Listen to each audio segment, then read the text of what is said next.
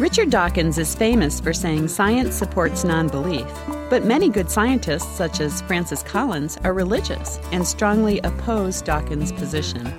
Where do you stand on this question? Welcome to the ReachMD Book Club. I'm Dr. Leslie Lundt, author of You Can Think Like a Psychiatrist, your host, and with me today is Dr. Taner Edis. Working in diverse areas from atmospheric modeling with collaborators at Lawrence Livermore National Lab to the philosophy of machine intelligence, Dr. Edis is currently Associate Professor of Physics at Truman State University in Kirksville, Missouri. Fascinated by the plethora of supernatural and fringe science beliefs around him, and concerned about the rise of Islamist politics back in Turkey, Edis first got involved with skeptical inquiry into religious and paranormal claims during his graduate studies. He has since written and spoken extensively on such subjects, particularly on the topic of anti evolutionary thought. Welcome to ReachMD. Well, thank you. Thanks for having me on. Dr. Edis, tell us do you think science supports non belief? Well, I guess by and large, yes, I think so. I mean, in the sense that, say, when I'm doing physics, I make no reference to supernatural agents. And my biologist friends, they don't need a divine power to understand life. Now, just a few centuries ago, this would not have been the case, but modern science, as far as I see it, has become a thoroughly naturalistic enterprise. And it goes on. Psychologists and cognitive scientists do without a soul. Sociologists study religious behavior itself without calling on the gods. And really, science has been very successful and it's also very ambitious. We really do try and explain the whole world as much as we can. And after a certain point, I think it becomes reasonable to suspect that we don't bring in supernatural agents because our world is not, in fact, shaped by any supernatural reality. Now, many scientists hold the view that science has nothing to say about the supernatural one way or another, but the conventional wisdom is that there's no way to prove or to disprove God. Do you disagree? Well, there's a lot in that conventional wisdom that makes sense, but I do have to slightly disagree, yes. I mean, okay, we certainly can't capture a god or an ancestral spirit, lock it in a lab, and do controlled experiments. but then again, there's a lot more to science than what you do with a white lab coat on. I mean, in physics, for example, we try and form some very ambitious, sweeping theories about the nature of the universe. And I think it's very significant that no gods appear in these pictures of the universe. And for that matter, I think there's a lot you can do with supernatural claims in the lab as well. I mean, for example, many of your listeners probably know of the active research going on about whether religious beliefs have health benefits. And interestingly, it turns out that the answer is a qualified yes, uh, in that, well, religion may be good for many of us, probably largely because it's very often useful to construct tight knit communities. But there's also medical research that looks at possible supernatural invention in a much more direct sense, such as there are numerous studies out there of intercessory prayer. And as it happens, there's no clear and convincing evidence for any effect that goes beyond the conventional scientific understanding. But there could have been. Mm. And so, in that way, we can sometimes even fairly directly study supernatural claims. Now, if we could set aside fundamentalist religions and ideas such as creationism, would there be any more reason for conflict with science?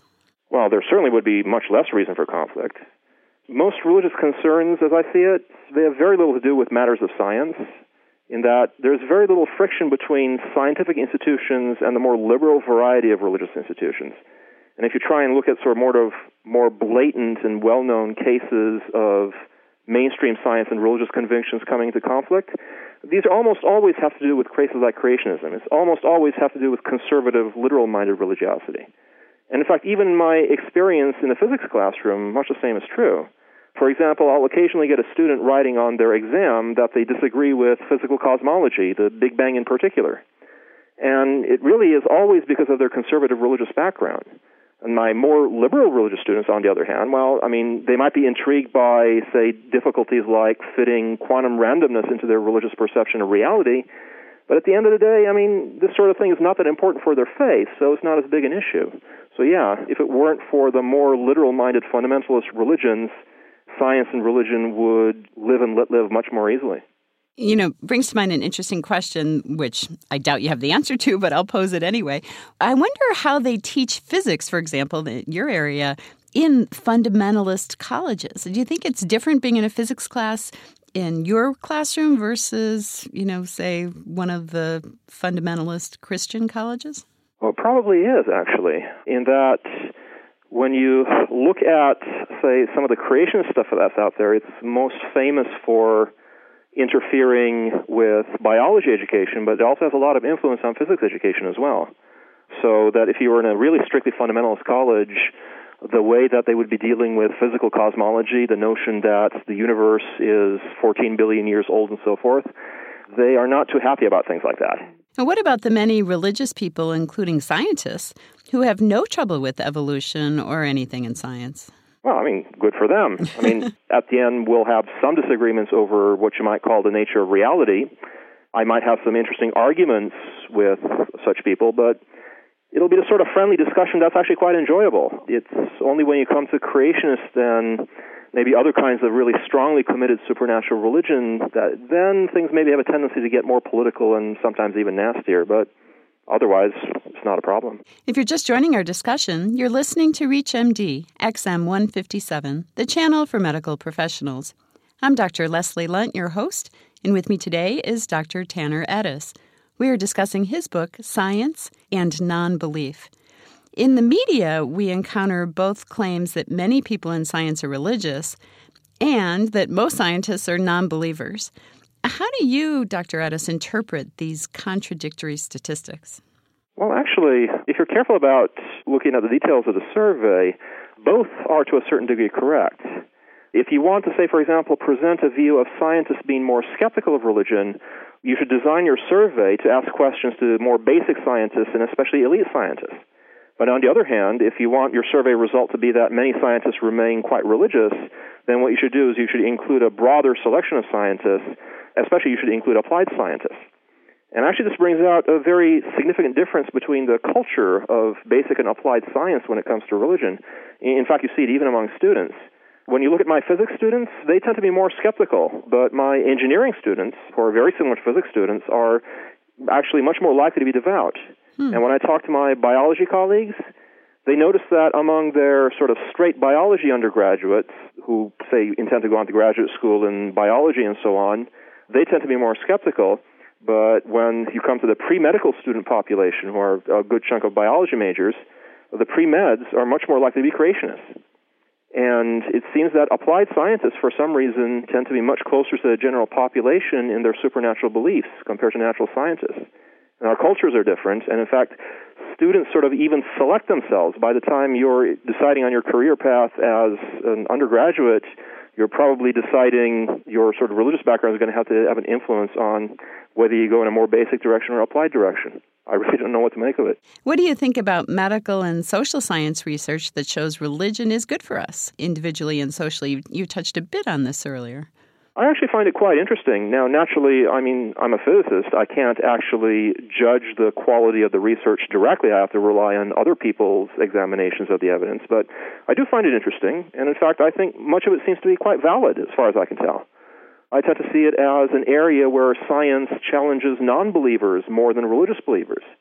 And the reason for this is, well, after all, non believers usually don't just think that the world is purely a natural place without gods and demons, end of story. Non believers, say, for example, like Richard Dawkins, you mentioned earlier, they also tend to think that we'd all be better off if religion sort of faded away into a past cultural background.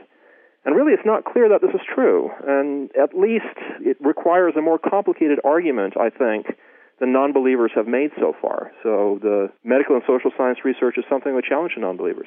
Just to back up a bit, in case some of our listeners who aren't quite clear what our terms mean, by fundamentalist religions, which are the most common of these? Well, it depends on what part of the world you're in. Say, right here in the American Midwest, there are a large variety of fundamentalist Protestant believers, and indeed many very conservative Catholics who you might also sort of generally might be able to call fundamentalists. In much of the world, you'd have to talk about, say, Islamic fundamentalists. And I don't by this mean the sort of stereotype of political violence, mainly just a very sort of conservative, devout, miracle believing, sort of literalist about scripture kind of religious commitment. And how about creationists? What exactly does that mean? Well, creationists, they basically disagree with Darwinian evolution. They tend to be scriptural literalists, whether their scripture is the Bible or the Quran, and they think that the life we see around us, the various different species and so forth, are a result of direct divine intervention rather than as a result of development over many millions of years. You also have sort of, if you want, more sophisticated varieties of creationists, like the intelligent design movement that's been gathering steam in the United States for the last 15 years or so. And in some ways, that's more interesting. They tend to be much less of a sort of a scripture thumping group they tend to sort of deeply disagree with Darwinian ideas of evolution. I think they're as dead wrong as anyone, but I guess they're, more interesting. So, what is intelligent design? What do they think? Again, it depends somewhat on which intelligent design proponent you're talking about, but I think the common theme in intelligent design is the notion that if you find creativity in the natural world, something genuinely new and different, that this creativity is something that cannot be due to merely natural processes, such as those that go into Darwinian variation and selection. They believe that if you have this kind of creative novelty, this must be the result of intervention by an intelligence outside of the natural order. Let's move to talk more specifically about your book, Dr. Edis. How did the book itself, Science and Nonbelief, come to be? Well, I've been interested in issues having to do with science and religion for quite a while right now and I've really been writing books and articles and things like that. But most of what I have done so far has been your sort of typical academic work, if you like. The sort of book that you write, it's mainly for other academics, and its destiny is to gather dust in some university library somewhere.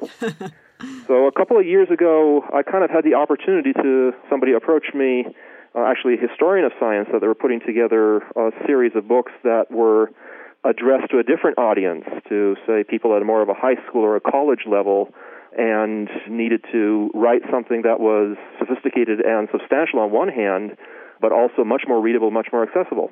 So that project intrigued me, and Science and Nonbelief really is a result of that.